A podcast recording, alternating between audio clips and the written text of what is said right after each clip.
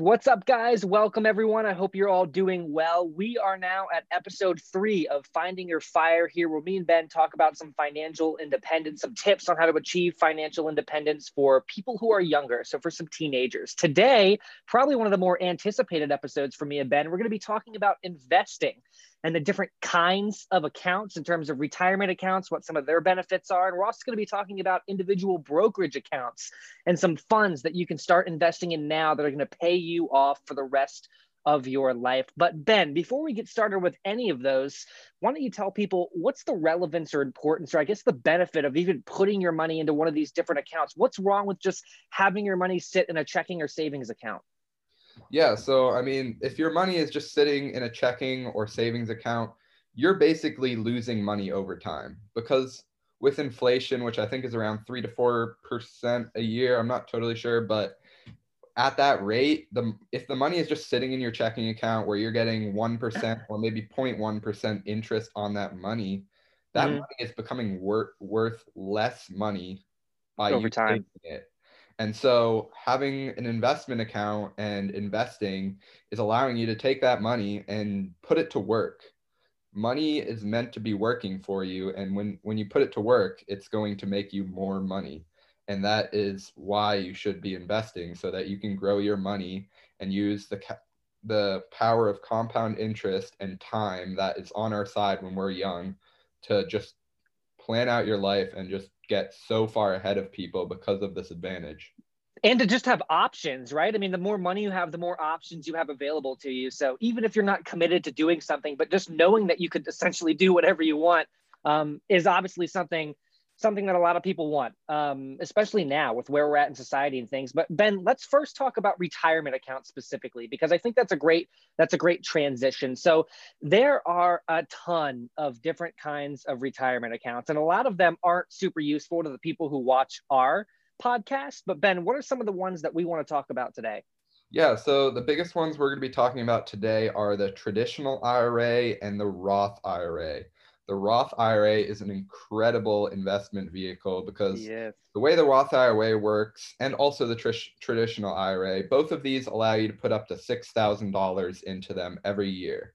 The way the Roth I R A works, though, is that from that six thousand dollars that you invest every year, you can always take it out at any, you can take out the principal, which is the money that you're putting in, not the interest you're gaining on it. You can put take that out at any time. So if you're younger and you do really need that money, it's always technically liquid, even though you shouldn't really take it out. Yeah. But also the other advantage is that when you turn fifty-nine and a half, you can take out all the money in that account that's been growing over time tax-free. And that is incredible. Like um, with the Roth I R A, if you just put five hundred dollars in that a month, so you're maxing it out every year, which is six thousand dollars. Over forty years, you'll have contributed two hundred thirty-eight thousand dollars just by doing five hundred dollars a month. But in forty years, that money will have grown to one point five million dollars just by doing six thousand dollars a year. Man, the power of compound interest. It is nuts. But one of the things that Ben mentioned there was there were some certain tax benefits that come with different kinds of retirement accounts. So there's something like a traditional retirement account, and then you have Roth retirement accounts. And when it comes to a traditional retirement account, your contributions are all pre-taxed, your growth is all tax-free, but your withdrawal ends up being taxed. So that means that if you're hitting that fifty-nine and a half or whatever age you want to retire at, and you're at that, let's say just million dollars, you know, then you're going to get taxed, and that's going to be that's going to be quite a bit of money, versus going with a Roth retirement account where your contributions themselves are actually taxed, but then the growth and the withdrawal are, are of course tax-free. So that's why a Roth is generally a better option for letting your money work for you, because, you know, you would much rather have a little bit of money taxed out of the money you're putting in versus a couple hundred thousand dollars when retirement time comes.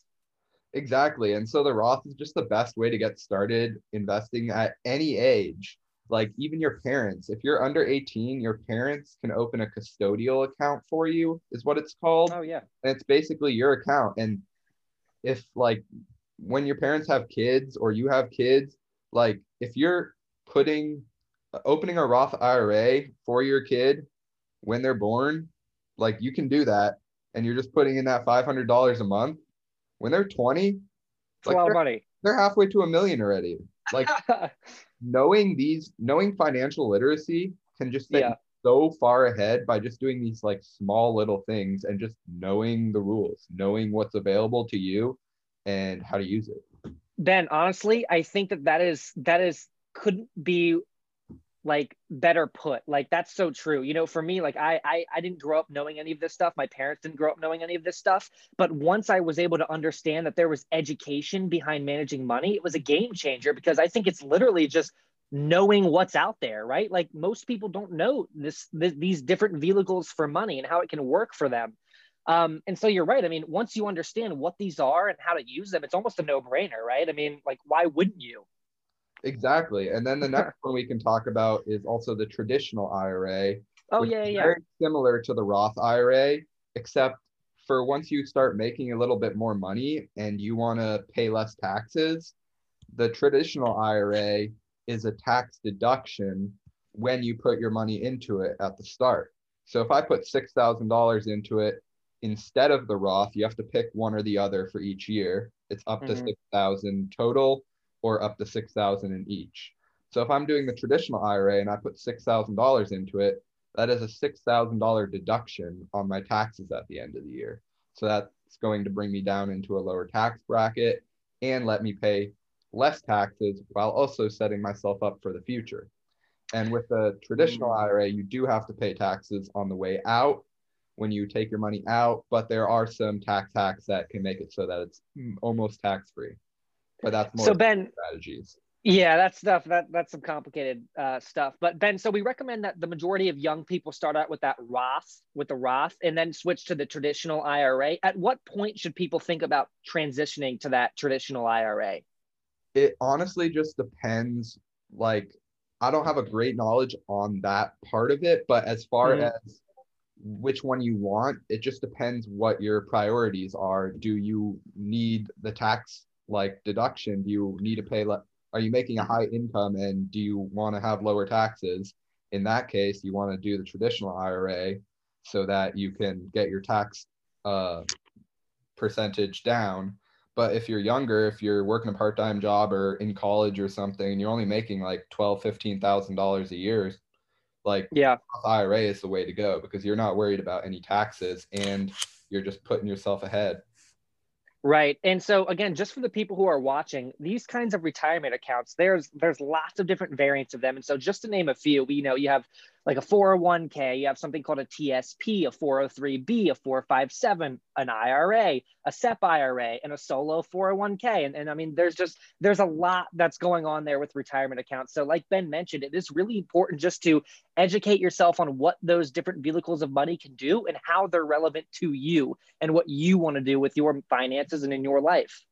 Exactly. And then the third retirement vehicle that I just want to talk about that might apply to a few people that are watching this.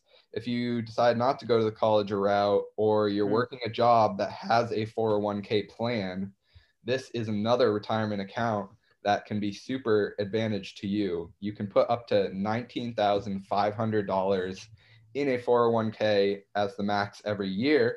And that money is like the traditional I R A where it is all deductible. So just between that and the I R A, if you max both of those out each year, that's uh, like twenty-five thousand, twenty-six thousand dollars in deductible money from your taxes, bringing you into a lower tax rate and paying yep. less taxes, because you're just bringing yourself into a lower rate. And the cool thing that some four oh one Ks do is that your employer will contribute a percentage or match what match you if you're lucky.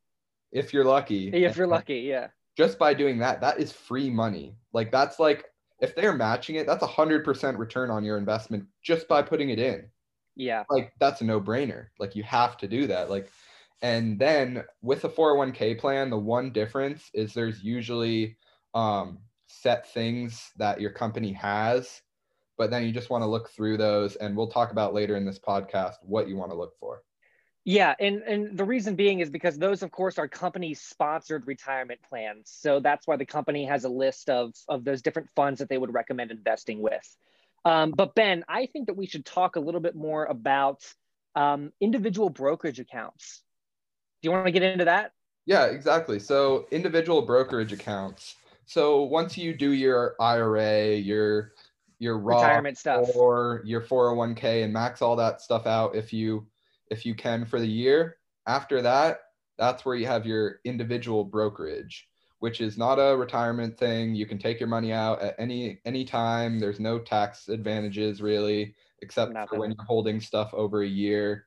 Um, but with an individual brokerage, you can put as much money into it. You have unlimited amount to put into that. And basically that is just for all the extra money you want to invest and just the money that's going to help push you towards that early, early retirement even more.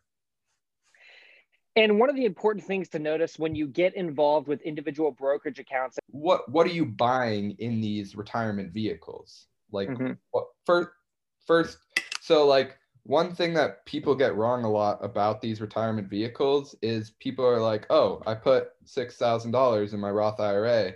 Like it's not doing anything. Well, it's just an umbrella. Like you have to yeah. buy, you have to buy funds and stocks and stuff within those retirement accounts. You invest with them. Exactly. So if I have a Roth I R A, I buy six thousand dollars worth of index funds, for example. That is now my portfolio. But when I just put the money into it, it doesn't do anything. It's just in there, but it's not working for me. And so that brings us to the subject of what are index funds and why are those such an efficient way to do your investing? And so index funds are basically, they're low cost, so low expense ratio versions that have, are super diversified in either a category or are following an index like the S and P five hundred. And they're trying to basically mirror that with their own constructed group of stocks. Yeah, so just to put what Ben said in perspective, it's it's similar, and again, just because I'm a visual thinker, so I like playing these things out. It's like if, if Ben had like a, a thousand apartment or a hundred apartment buildings, um, and you know Ben charged me a thousand dollars for one of those apartment buildings, that would be similar to investing in an individual stock.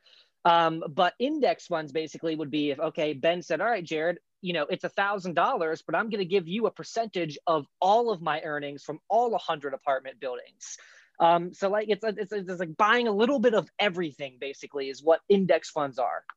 Yeah, exactly. So for example, let's use the stock, the index fund that I'm mostly invested in, which is V T S A X, Vanguard Total Stock Market Index Fund. And so this is a makeup of over three thousand five hundred companies. So, and it basically mirrors the stock market. And so over time, the stock market has proved over the last um, hundred plus years that it's going up more than seventy percent of the time.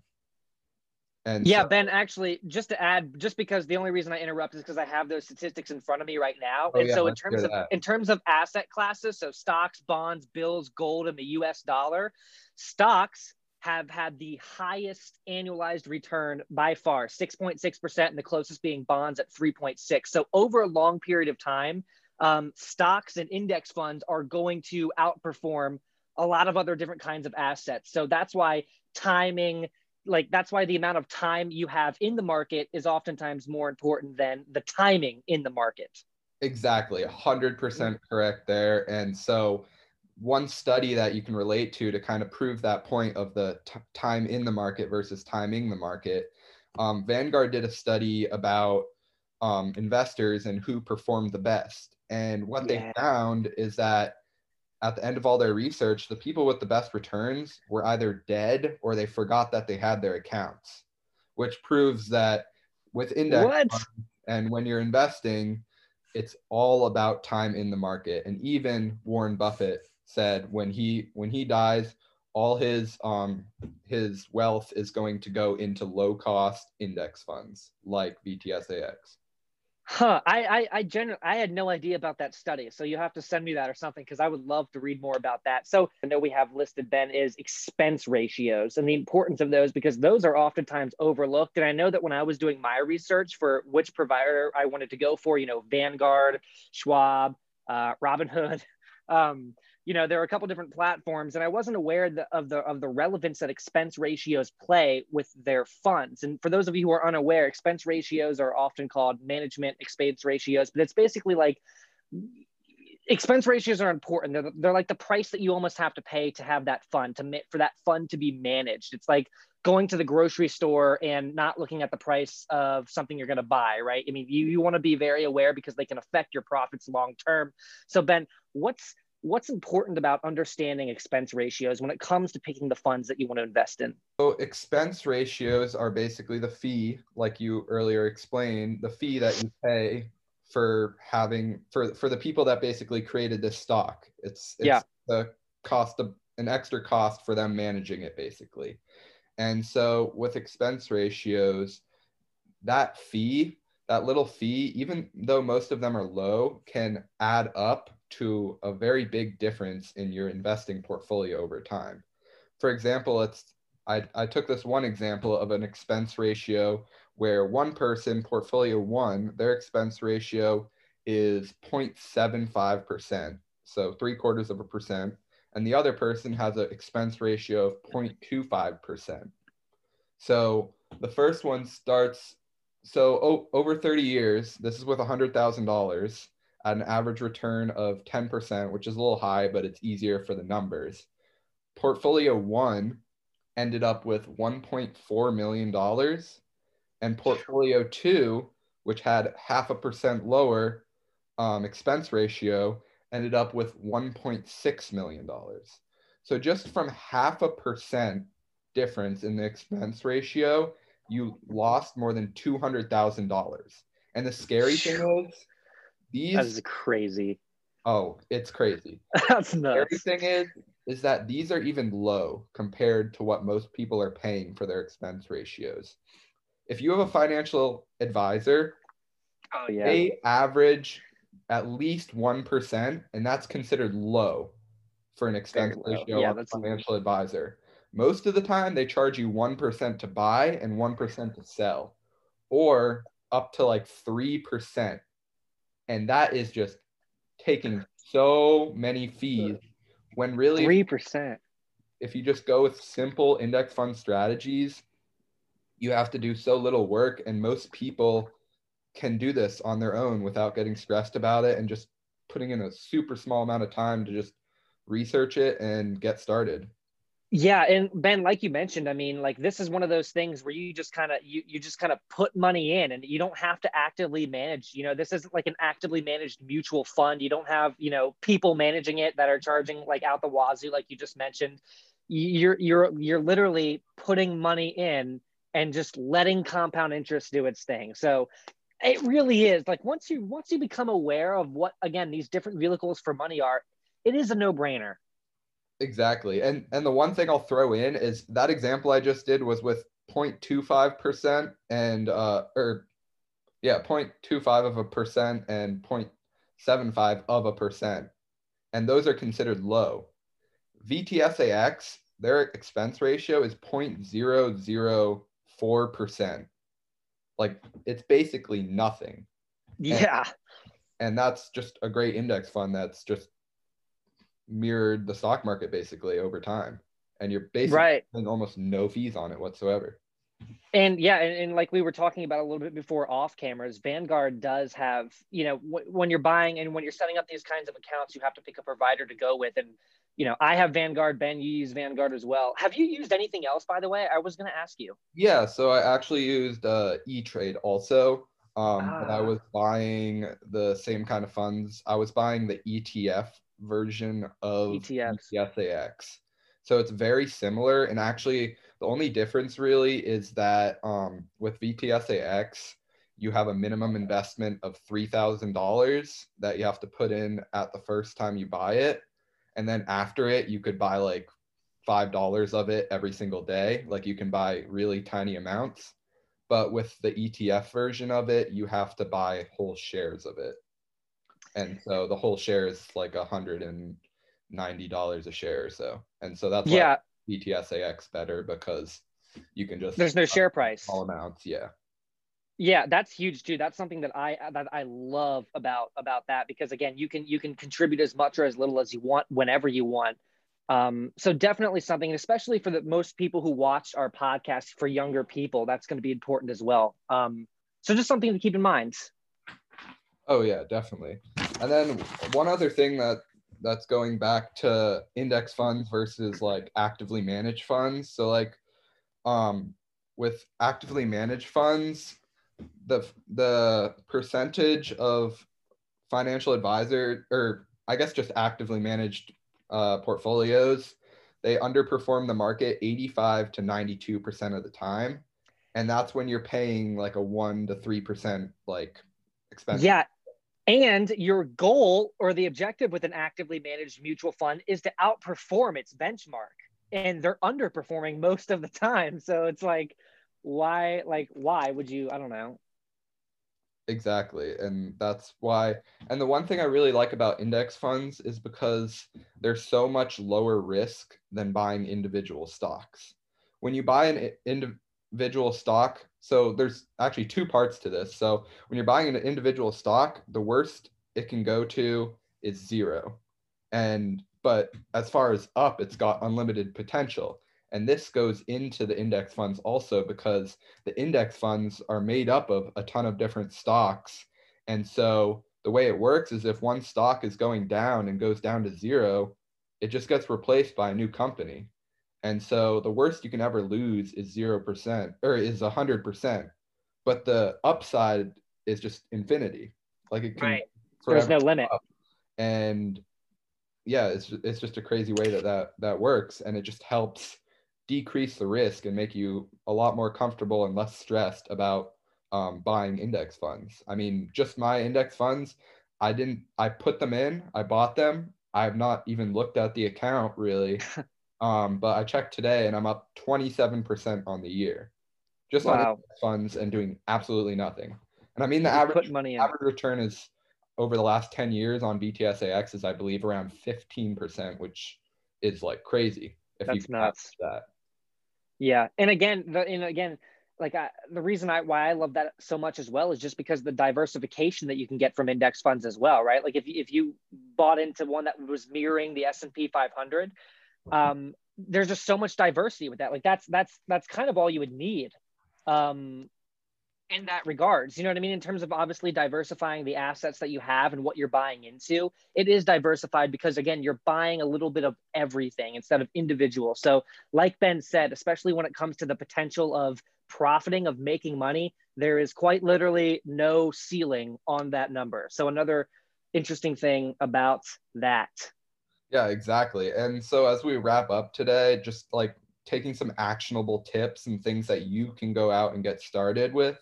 Yeah. If, if you're eighteen, you can go and open a Roth I R A right away on your own. You can call Vanguard and they will set you up with it. They make it a very simple process. You can Super do it on easy. your own, but if you don't yeah. know how, just call them. Their customer service is amazing to set you up. And then also if you're under eighteen, talk to your parents about it. And honestly, one thing I'm super interested in, if you ask your parents if they know what their expense ratios are on their investments, and just D M us that stuff. And I, I'm very interested to hear what kind of stuff they're paying. And then also to show them maybe some examples of how those fees are hurting them, and just maybe give them a little bit of think about and see if there's some things they can change there.